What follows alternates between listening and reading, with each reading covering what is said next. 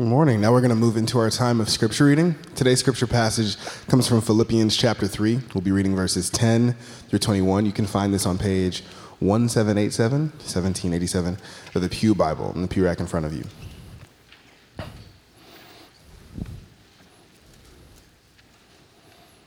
Oh, Philippians chapter three, starting from verse ten. I want to know Christ. Yes, to know the power of his resurrection and participation in his sufferings, becoming like him in his death, and so somehow attaining to the resurrection from the dead. Not that I have already obtained all of this or have already arrived at my goal, but I press on to take hold of what of that which for which Christ Jesus took hold of me. Brothers and sisters, I do not consider myself yet to have taken hold of it, but one thing I do, forgetting what is behind and straining toward what is ahead. I press on toward the goal to win the prize for which God has called me heavenward in Christ Jesus. All of us, then, who are mature, should take such a view of things. And if on some point you think differently, that too God will make clear to you. Only let us live up to what we have already attained. Join together in following my example, brothers and sisters, and just as you have us as a model, keep your eyes on those who live as we do. For as I have often told you before, and now tell you again, even with tears, many live as enemies of the cross of Christ. Their destiny is destruction, their God is in their stomach, and their glory is in their shame. Their mind is set on earthly things, but our citizenship is in heaven, and we eagerly await a Savior from there, the Lord Jesus Christ, who, by the power that enables him to bring everything under his control, will transform our lowly bodies, so that they will be like his glorious body. This is the word of the Lord written for his people.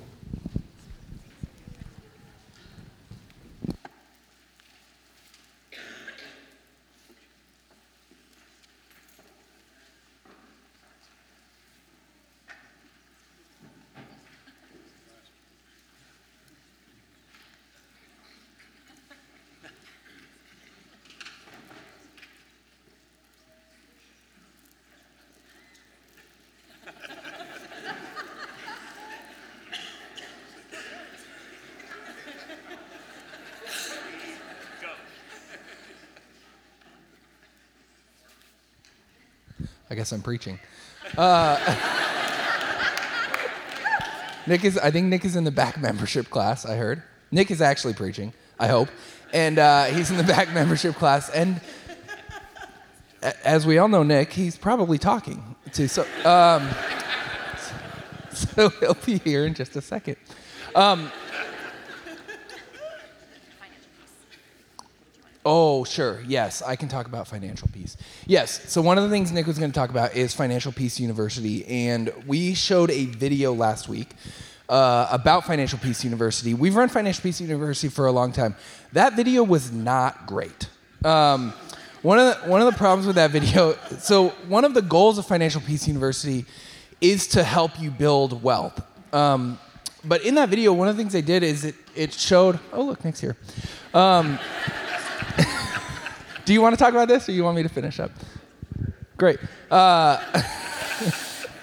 one of the things that video showed was uh, it said, like, you can live the life you've always wanted, and it showed pictures of people golfing on beautiful golf course and kayaking through.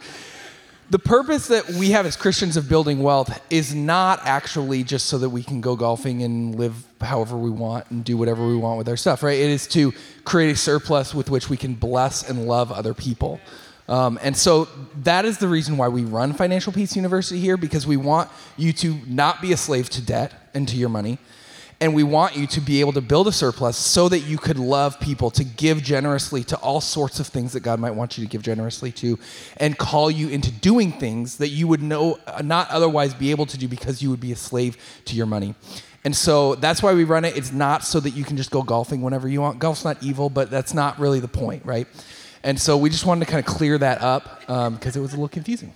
That's great. Do you want to say anything else about that? No. No, Adam, that was great. I could have said it better myself. Um, so are you guys ready to dive in? Yeah. All right. Um, I don't know if you know it, but um, something's happening today at High Point Church right now in your midst that has never happened before. Um, there is, is a change that I have been kind of sculpting and working towards and changing expectations about for literally a decade um, to get to this moment where I changed something, and I suspect that the majority of you don't even know the change has happened.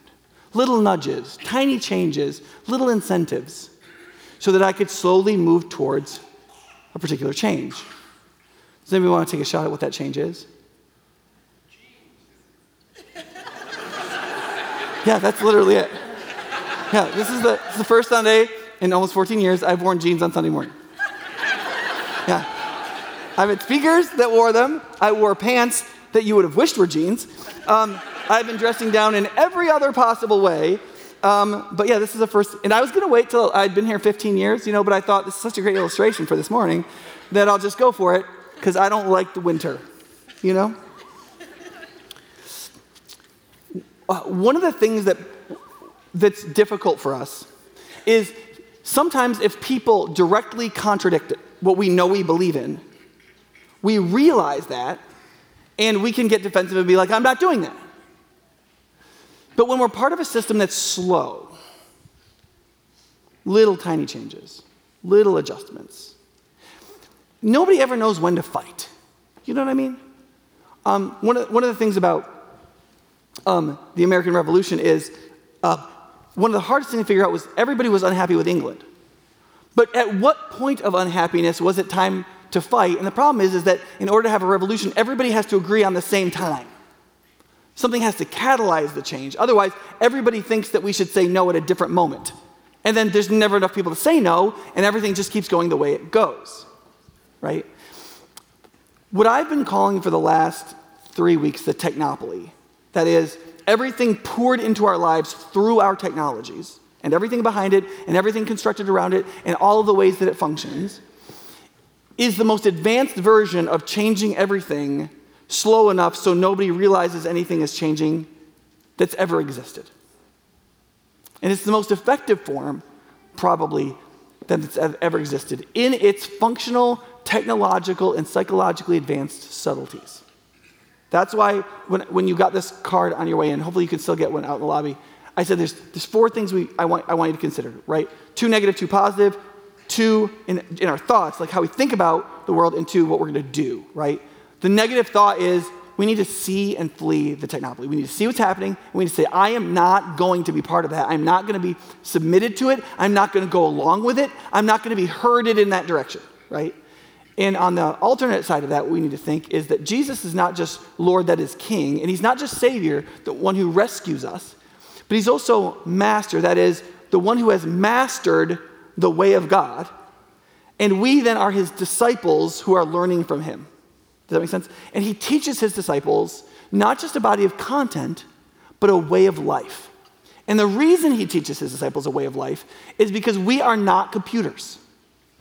We don't learn things by just downloading something and then we've just got it on our hard drives, right? Because as human beings, we have to be a different sort of person in all the different seasons of our life. We have to remember some things and forget other things. We're constantly changing and adapting to our environments, and we were made to be the kind of creatures who can and do and must constantly change and constantly adapt. Your body every minute is getting rid of millions of cells and making millions of new ones. Because every minute you're changing for the environment that you're in and what you're around, and so is your mind, and so are your reflexes, and so are your is your neurology, and so is your thinking, and so is your feeling, and so is your spirituality. We think that we're one thing. We're not. We are constantly changing. We're constantly forming or deforming all the time, right? I'm forty-six, so mainly that's like right in this area for me. I can see it the best, but it's happening in all of me and in all of you, right? And in order for us to be ready to figure out what to do, we need to know what we are as human beings. We don't just have to start with a good theology. We're way beyond that, right? Even before we can start tr- understanding why God does what he does, we have to start with who we are, and we have to start with what theologians just call a good anthropology, a good sense of what a human being is. And at least these four things are necessary to understand. We are creatures. We're not just hovering minds or mere spirits. We are embodied, and part of being embodied is having a biology and a neurology and hormones and change and aging and all those sorts of things, right? We bear the, God's image. We have this. We have something wrong with how we function. We don't naturally function in perfectly spiritual and moral ways. That this malfunction in us from the fall is called the flesh. And Jesus says that actually has to be killed and not enjoyed or embodied or embraced, right? And then fourth is, is that we have a destiny and a purpose. Now, one way to say that is that we're kingdom builders, or we follow Jesus, or we have a purpose to grow in godliness and to do good to those around us. You can say it a lot of different ways, but we are not purposeless beings. And therefore, the default of pleasure or ease or safety isn't really our purpose. All those things are things we enjoy and seek, but it's not why we're here. It's not what we are, right? Now, I've tried to use like some hallmark points of like, where can we stick in a marker? I used the illustration of like drifting last, last week or the week before, where like, so if you're just looking and you can't see the shoreline, you're just in the ocean, you could drift a really long way and not know you're drifting if you don't have a marker to look at and be like, how am I moving? Like if you don't have something to say to mark yourself against, right? And the markers I'm trying to put down in this so that we can see how much we're drifting are these four. Faith, the content of our faith. What do we believe? Time, which is an expression of our strength. What are we doing with the life that God has given us? The third is formation. What is shaping us or unshaping us from what we were meant to be? And love. Do we actually care about anyone?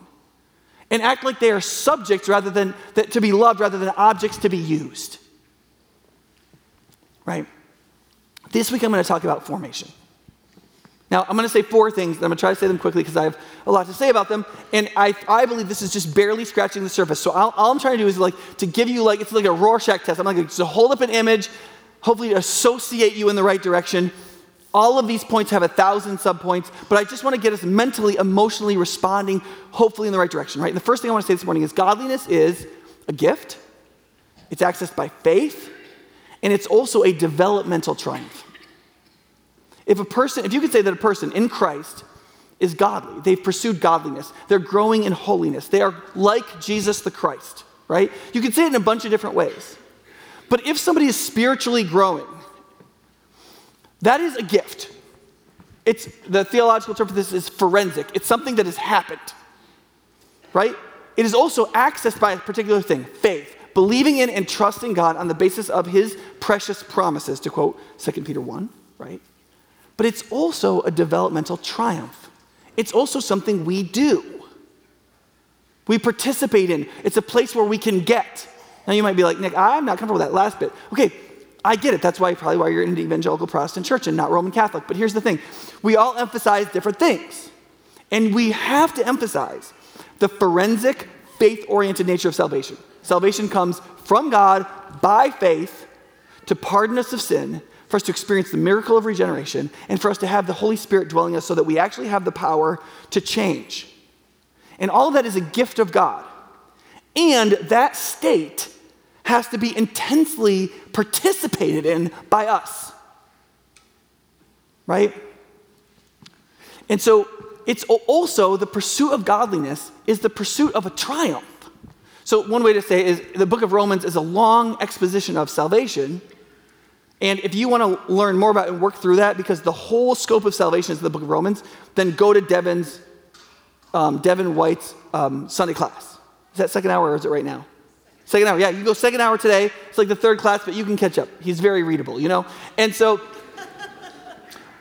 Romans starts out with this thesis statement in chapter one, verse seven. It says, "For in the gospel," that is what God has done, the message of the good news, "a righteousness from God is revealed, a righteousness that is from, that is, by faith from first to last, just as it is written in Habakkuk two four, the righteous will live by faith," right? Now, that is a, that is not a very literal translation of that verse. A little bit more literal translation would be something like this. A righteousness is revealed from faith into faith, just as it is written, the righteous from faith, they live. Now, you can understand why we have that other translation. It's a lot more readable, right? And that's why translations do that. But if you think about this, what, what is, what is the Apostle Paul saying, right? He's saying that the righteousness of God, that is the righteousness that God wants to give us so that we're not objects of wrath, but can be objects of his redeeming love, right? But also so that we would actually be the human beings in his creation we were meant to be. We would actually function righteously, that we would actually be able to bear the image of God and act like he created us to act, like it says in Ephesians four, that we could function recreated in the, the image of our Creator in true righteousness and holiness. That's a reference to our action in the world, not just our forensic state under God's giving us a pardon of forgiveness. And so this verse basically says this. He says, look, the righteousness from God, it's revealed or it's made manifest in the world from faith to faith. Meaning the righteousness comes by faith, that, that God offers a promise to us and says he will redeem and pardon us if we'll believe in Jesus as Christ, who died for our sins and rose for our justification. We don't have to stand in enmity with God. He will step in and pardon us and put us back into a relationship with him and give us his power and his spirit and a new creation and regeneration, all those things, right? And then that faith that saves goes into faith, meaning it comes out as faith. And then faith expresses itself, like it says in other of Paul's epistles, in love. Like, like in, at the end of Galatians, Paul summarizes this radically by saying, nothing else matters except faith expressing itself through love. This is a similar thing. How does righteousness happen? Real righteousness. Is it people who are moralistically like saying that they're better than each other? Is it people just trying so hard that maybe if they obey enough, God will love them? No, it's that God pardons them by faith, and that faith then comes forward unto faith, so that the prophet in the Old Testament said, the righteous lives by faith. So, so you can be righteous, right? In the Old Testament, there was the wicked man and the righteous man. You can be the righteous man according to the Bible. Will you ever be able to boast to God that you're righteous? No, you will not.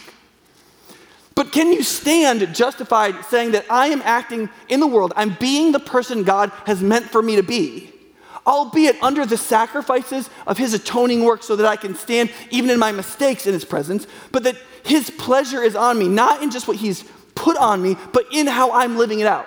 And the answer is yes. God can be pleased in and with you holistically. The righteous man doesn't, though, live to earn God's favor. He lives by his faith. Every righteous action, every choice, every sacrifice flows from faith. And so righteousness comes from faith and by faith. We receive a forensic righteousness of God. We forg- receive our forgiveness and pardon by faith. And then righteousness that must exist in the world for there to be any justice, any love, any goodness flowing out of the work of Christ in the world comes from faith. Does that make sense? And so faith, friends, isn't merely forensic. It's developmental. It takes us from here to there. It actually counts us righteous, and then from faith to the faith in which out of faith we act righteously as best as we know how, it produces something developmentally in us, right? You can see this in a more romantic framework of, of like how it's being expressed in Philippians chapter three, right? He says, Paul says, not that I've already obtained all this, that is the righteousness of Christ, or I've already been made perfect, but I press on to take hold of that for which Jesus Christ, or Christ Jesus, took hold of me. Notice the inner working of from faith to faith. The, it's all the work of God, and I'm taking hold of it and acting myself. You see, he says, the reason why I'm taking hold of Jesus, that is an action I'm taking, I am doing the action of taking hold of Jesus, is because he took hold of me, right? And then he says, I'm taking hold of it, I am forgetting what is behind, I am straining towards what is ahead, I am pressing on toward the goal, I am going on to do that in order to win the prize, right? And the way he summarizes it at the end of that section is, let us then live up to what we've already attained. Do you see that inner working? Let us, out of faith, pursue the righteousness of Christ in action, because we have received by faith the righteousness of Christ. Right? That the one motivates and creates the other, and it does so developmentally. It's shaping us at every moment. We are being shaped into the image of Christ. Now listen, you might be like, Nick, that just sounds like moralistic religion, and I don't need, that sounds really hard. You may have all kinds of negative thoughts. Here's what I want to tell you. Here's the positive side of this. There's a thousand positive sides. I'm just going to give you one, okay? If you believe in Jesus the Christ, your life, no matter how boring, stuck, difficult it seems, is always going somewhere. Do you realize that? It's always going somewhere. You are becoming the righteous, everlasting being through faith that God intended you to be, and he's renewing the image of your creator in you in true righteousness and holiness right now. You could be like, well, my kids are tough, and my job sucks, and I have cancer, and like none of the things I thought my life would be have turned out, and I've been hurt by this person and that person, and I've, I have these traumas I'm working through, and my life is stuck, and I just got, got dumped by the fifth guy I thought would be my husband, and blah, all that's happening. Here's what I want to tell you. No matter what is happening, if you are, if your trust is in Jesus the Christ, this is also happening. And it's better. Just a few verses before this, Paul says, this is what it feels like. When I'm becoming like Jesus, seeking this righteousness that comes from faith and flows out of faith, he said it's like becoming like him in his death, experiencing being killed, and through all of that pain, trusting God, and so somehow to attain the resurrection from the dead, to experience through that functional death real life, both emotionally in our in the moment and then actually with our bodies. Right now, I need to keep moving here. Um. Now, you see, so, sometimes people have this fallacy that, like, if we're supposed to be godly, that's the point, then why don't we just memorize all of Jesus' commands and just we'll just do them and then we'll be, right? One of the fallacies of, like, just trying to have a standard is that if you want to have a standard, you have to always be, like, upkeeping that standard, right? G K Chesterton once said, the fa- one of the fallacies of conservatism, like, we're just going to keep it the same, is nothing stays the same. If you want a fence to be white, you don't just leave it alone to keep it white. You have to constantly be painting it, right?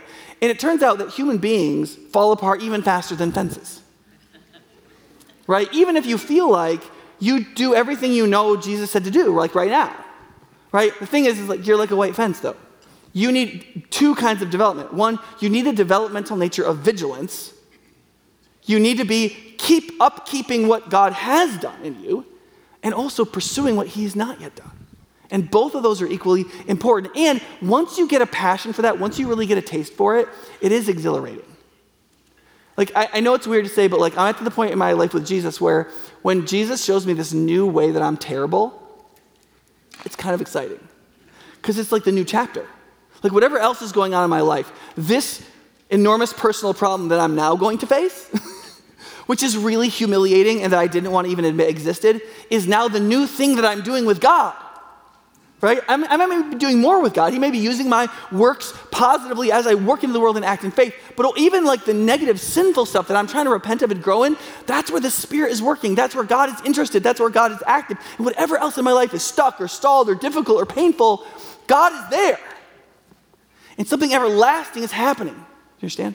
Okay, the second thing is, worldliness is a state accessed by faith that is also a developmental tragedy.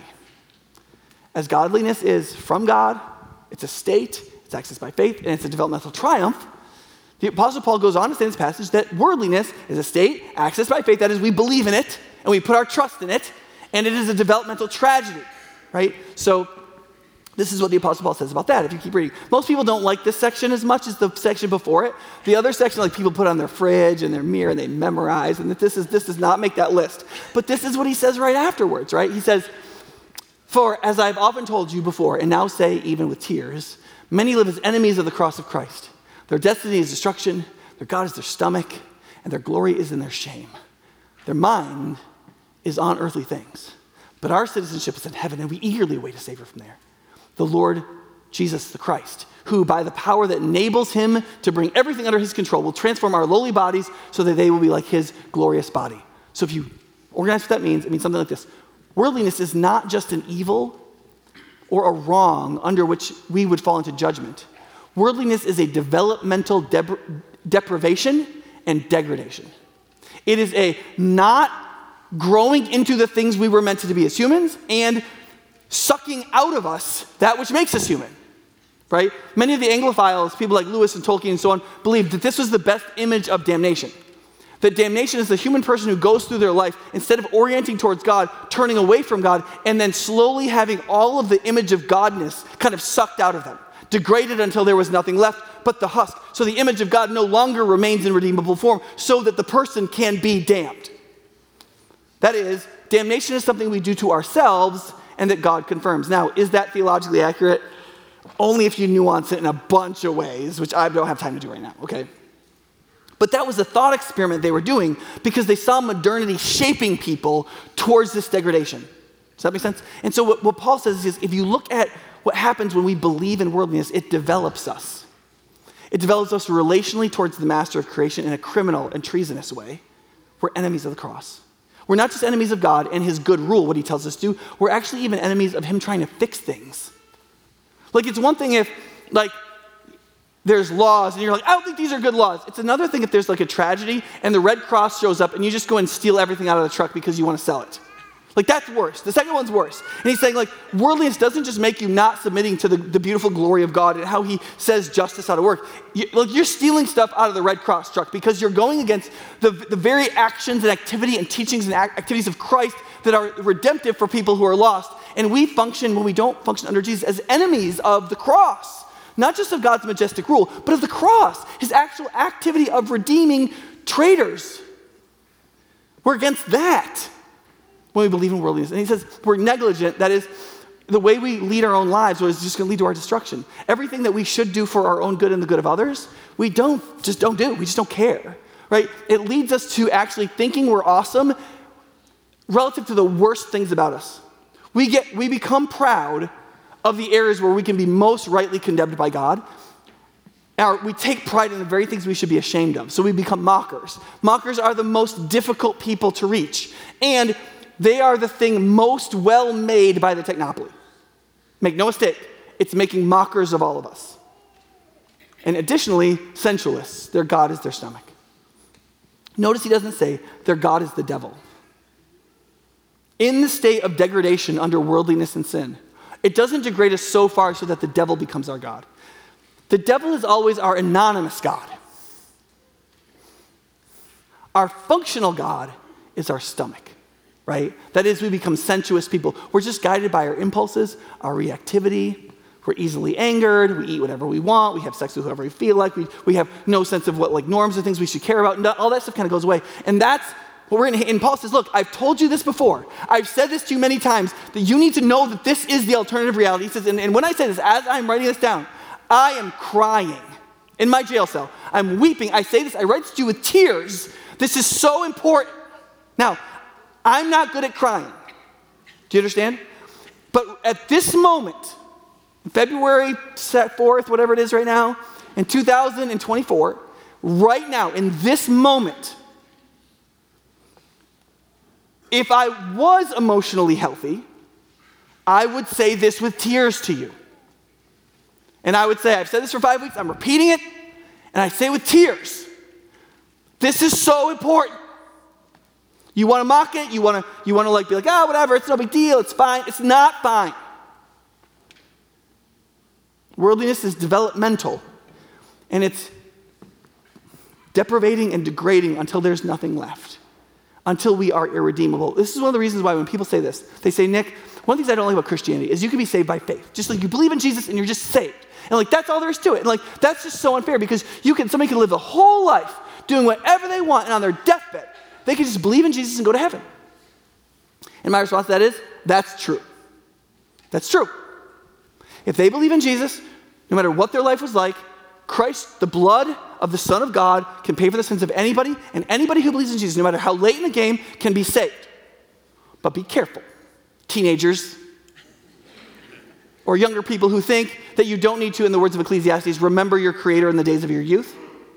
Because what happens is worldliness degrades And, and depraves you in such a way as that you're so increasingly out of taste for the things of God that it tastes increasingly disgusting. Your, your pride is in your shame. You have no, why would you believe in Jesus? That's so stupid.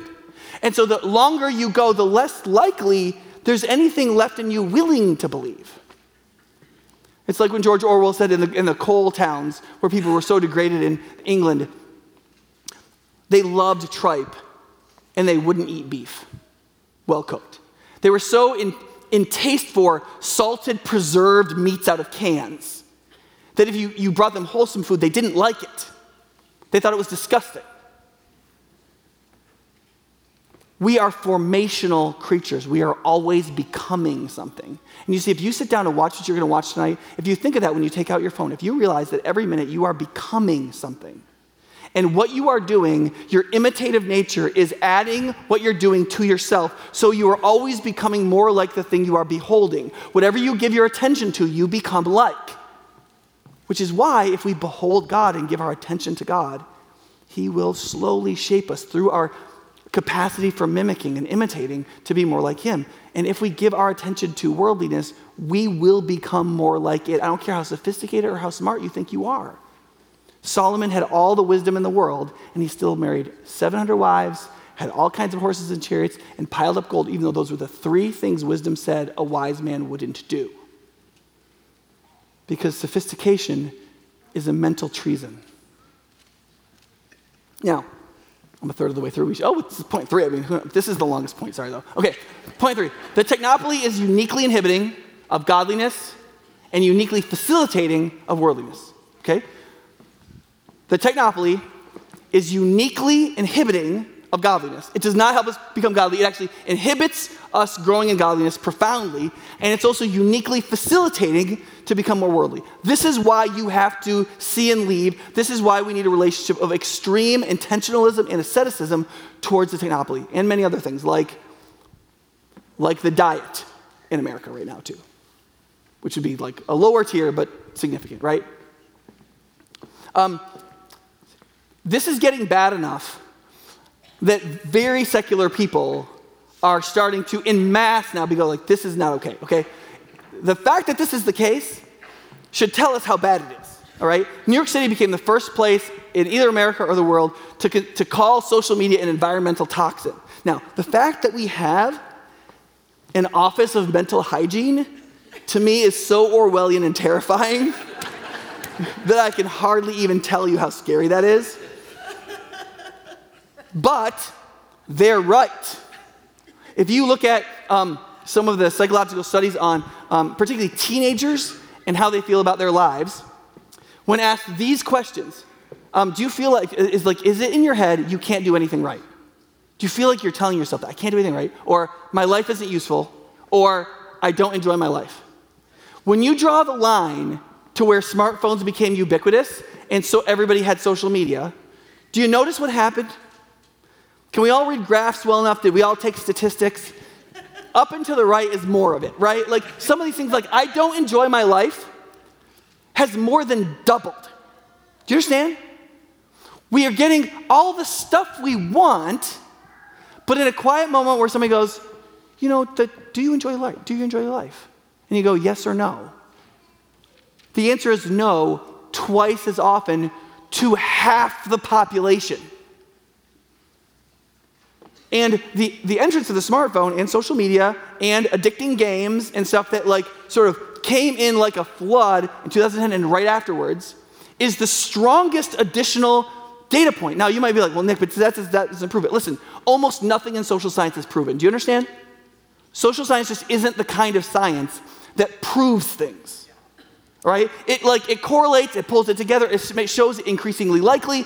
It's real science, it's real helpful. I trained as a social scientist. I think social science is really fun and really interesting. It just isn't the kind of science where you can go, well, you know, fourteen percent of this is from Instagram. There's no way to study that. And if you tried to study it, it would be so expensive, it would be unbelievable. You understand?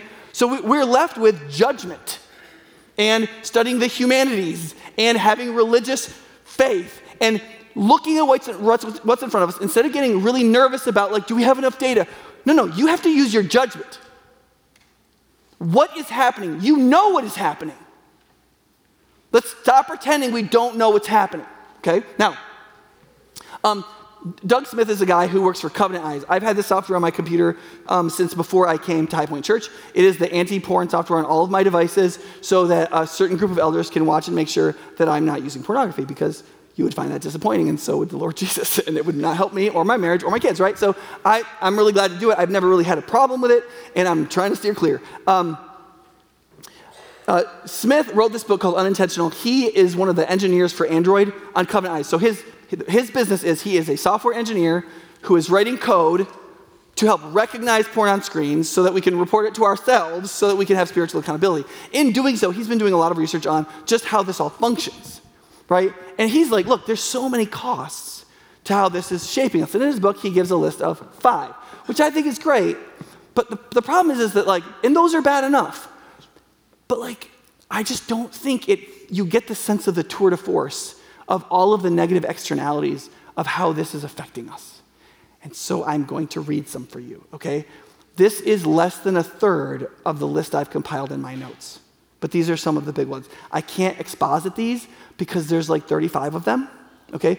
I'm just going to read them, and I just want you to get a sense of them, okay? And these are the things that I think are pretty not real disputable.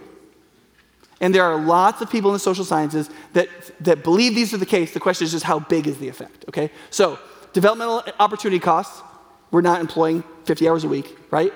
Loss and less sleep. Netflix literally said um, in one of their interviews, the C E O of Netflix said they were competing against sleep for more views, right?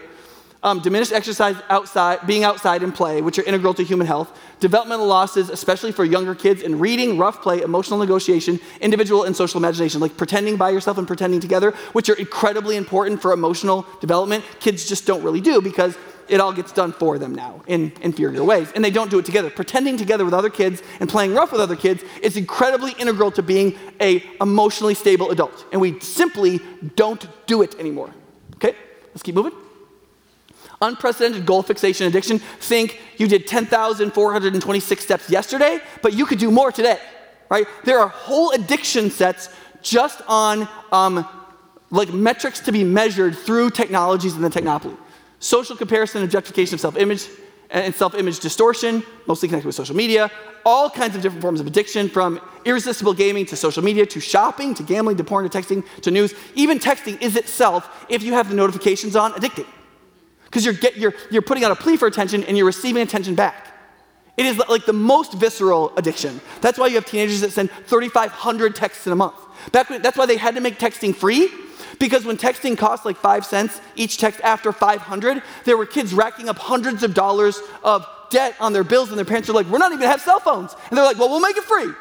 Just keep your teenager addicted, right? Um, the tipping point for mental illness. The technopoly doesn't create mental illness, but the bottom thirty percent of people most prone to falling into mental illness, it affects enough to tip them into it, right? So we have a lot more mental illness, especially connected to anxiety and depression. Then, okay, these are just getting deeper now, okay? Now we have weaker social attachments, an acceleration and intrusiveness of monopolizing materialism. There's no longer commerce and not commerce. Everything's commerce. Everything's trading you as something that bears information and selling you to somebody. So commerce is in your bedroom, commerce is in your family, commerce is in your quiet time, commerce is in, there is no non-commercial space in your life, and therefore no non-materialistic space in your life, right? Tribalism and division, probably don't need to say much more about that. Amplified antisocial behavior, so stuff that we naturally do to each other as human beings is amplified dramatically because we can access everybody we hate, and we can often do it anonymously, which makes it so much worse. Then just the function of the human mind, right? Scattered concentration, diminished attention span, diminished cognitive ability, meaning we're getting dumber. First generation of adults now who have I Qs lower than the one before in America. It's the first time it's ever happened in American history. Diminished memory and learning. We can't convert stuff into our memories. Stuff flits by us so fast, we don't hold stuff in our functional memory long enough to convert it into long-term memory. It's one of the reasons why you can study for hours as a student and realize that you didn't really learn that much and you didn't do that well on your test, right? Because even if your phone is in the room, even if it's off, studies show that more than twenty percent of your cognitive energy is still focused on your phone. It never isn't there until it literally isn't there, and then it takes days for it to totally work out of your mind. It's always taking up your RAM. It's like it's like that bloatware that they put on your phones that like makes your phone go obsolete early. And you're like, why do I have to have this stupid thing? It slows everything down. That's literally what your phone is to your life. Like a quarter of your mental capacity. It's just gone. To just have it with you. Right? Okay, keep going. Diminished processing and linear capacity, that could be a whole sermon. Diminished reflection, reverie, meditation, et cetera. All of those diminish our capacity for creativity and imagination. Then our emotions, because all those other things allow us to emotionally regulate and become emotionally mature. So our emotional depth, our emotional stability, our emotional sensitivity, that sensitivity meaning like that we can enjoy just normal life. The reason you can't enjoy normal life is because you're so hyped up on all the like flashy stuff that when you look at like a normal real thing, it's kind of like, Eh, right? The worst example of this is obviously pornography, right? You have all these like whatevered women doing things, and then you have like a real woman, and she's just not as exciting to you for some reason, right?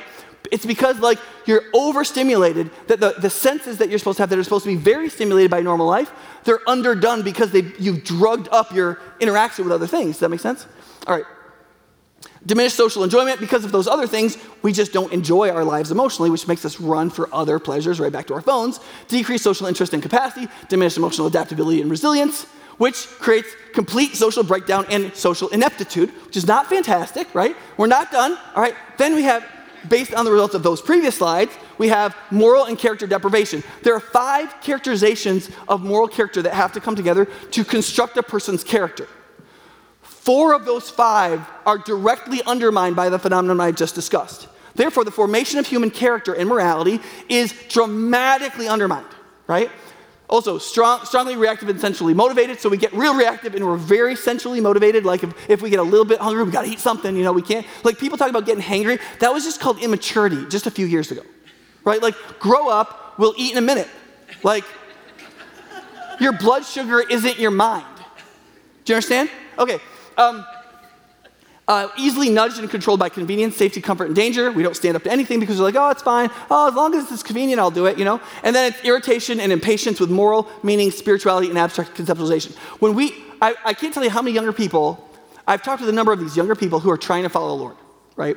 And they're, they've started to read their Bible. And for years, I've heard people say, when I became a Christian and I started having theological conversations with people, I started thinking about my life in terms of like how God sees it. And I started to um, try to think through thoughts about God that come from the scriptures. I could feel myself getting smarter. I've heard that from lots of people. What I've heard a lot more recently is people saying, Nick, it's not just that people don't, around me don't believe in Jesus. It's talking about anything like that just irritates them, and they immediately reject even the possibility of talking about anything about meaning. Because I've started, some people have said, Nick, if people are un- seem uncomfortable talking about Jesus, what do I talk about? And, and normally what I say to people is, take a, another couple steps back in terms of meaning. What is your life for? What do you think your life is about? What do you want to be when you grow up? Like, like, like meaningful questions. And the reason I say that is because if a person will talk about meaningful things, they're much more likely to move towards being open to talk about God. Right? Because that's one of the, that's the most meaningful conversation you can have. It connects with the most meaningful things in a human life. The more materialistic, animalistic, sensualistic, like, like moving away from any kind of conflict or dealing with anything difficult, the more addicted we are to comfort and sensuality, the more unwilling we are to let anything in our life that will rock us at all. And conversations about who we should be, knowing that we're not th- that person. Conversations about spiritually how we're meant to feel or who we're meant to relate to or conflicts we're supposed to be able to have or God that we're supposed to believe in. That is all so terrifying that it jacks up our anxiety and we run from it to something comforting that we can access immediately. And the capacity to even think or have a discussion that's moral, spiritual, abstract, or otherwise just simply escapes us. We're completely unwilling to do it. And it makes it literally impossible for anything spiritual to happen. As far back as the seventeen hundreds, Edmund Burke was like, look, this cannot go on. You, you absolutely cannot have a people. A democ- you certainly can't have a democracy. Like people talk about like Joe Biden or Donald Trump being a danger to democracy. The biggest danger to democracy in America is the technopoly. It's worldliness. Worldliness is the, mo- the most dangerous thing to the ongoing nature of a functional democracy is a, a population with no character. Populist democracy devours the foundations of democracy and creates either just a, tyr- a mere tyranny of the majority, which is the worst form of democracy, or hands over the responsibility and safety to a tyrant. You remember most dictatorships? You remember what happened right before the dictatorship? It wasn't a military coup. It was an election. Do you understand? People voted for the dictator because they became so interested in safety, so interested in ease, so interested in things being given to them, that whoever said they would do it, they just voted for. And in doing so, they abdicated their responsibility to the democracy itself. And when you behave this way, you end up with no good candidates that could possibly uplift your people. And I would argue we may be there, right? Now, what that also means is that you, we get to the point of degradation where we don't even realize that our desires aren't even our own anymore. Smith has a good section on this, and this is very important, because we still think, even in the state of our sensuality and reactivity, at least our desires are still ours. That's not true. One of the reasons why expressive individualism is so good for business is that if I tell you, look, whatever's in your heart to do, that's what's authentic. That's what's authentically you. And you should do that. You should express that. You should be that, right? That's so profitable if you don't know I'm telling you what to want, right? But you see, the human person has all kinds of instincts that move us towards wanting things other people want. That's what advertisements do, right? So it knocks me back down to where I'm reacting sensually, or I'm reacting animalistically or reactively. And then it says, look, this other person that you think is important and going in the right direction wants X. As a human creature, I instinctively move towards wanting X. That's why we buy cars we don't want. But advertisers have been doing this for generations. But now, they've actually deconstructed us to be exactly where they want us to be. We will buy any crap they sell us, even stuff we would have never been interested in. We believe things we would have never believed. We move in directions we would have never considered. And we think that we are expressing ourselves. This is one of the worst things about expressive individualism. People really think they're being authentic. They're not. They're being thralls and robots to ideas and concepts and wants that have been incepted into them that they don't even know they got from somewhere else. This is the way um, Smith says it. Here's a masterful and insidious one two punch. With the left, we're hit with the message, follow your heart. Go with your gut. Just do it. Do what you feel. Then with the right, billions of dollars and millions of hours of content fills our hearts, our guts, and our feelings. What a great system for those who would influence us. They start out with a lie that our desires, our feelings, are the truest part of who we are, our very identity.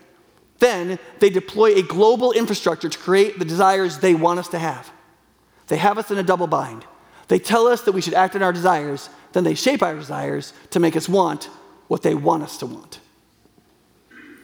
I think that might be the most insidious externality of the technopoly.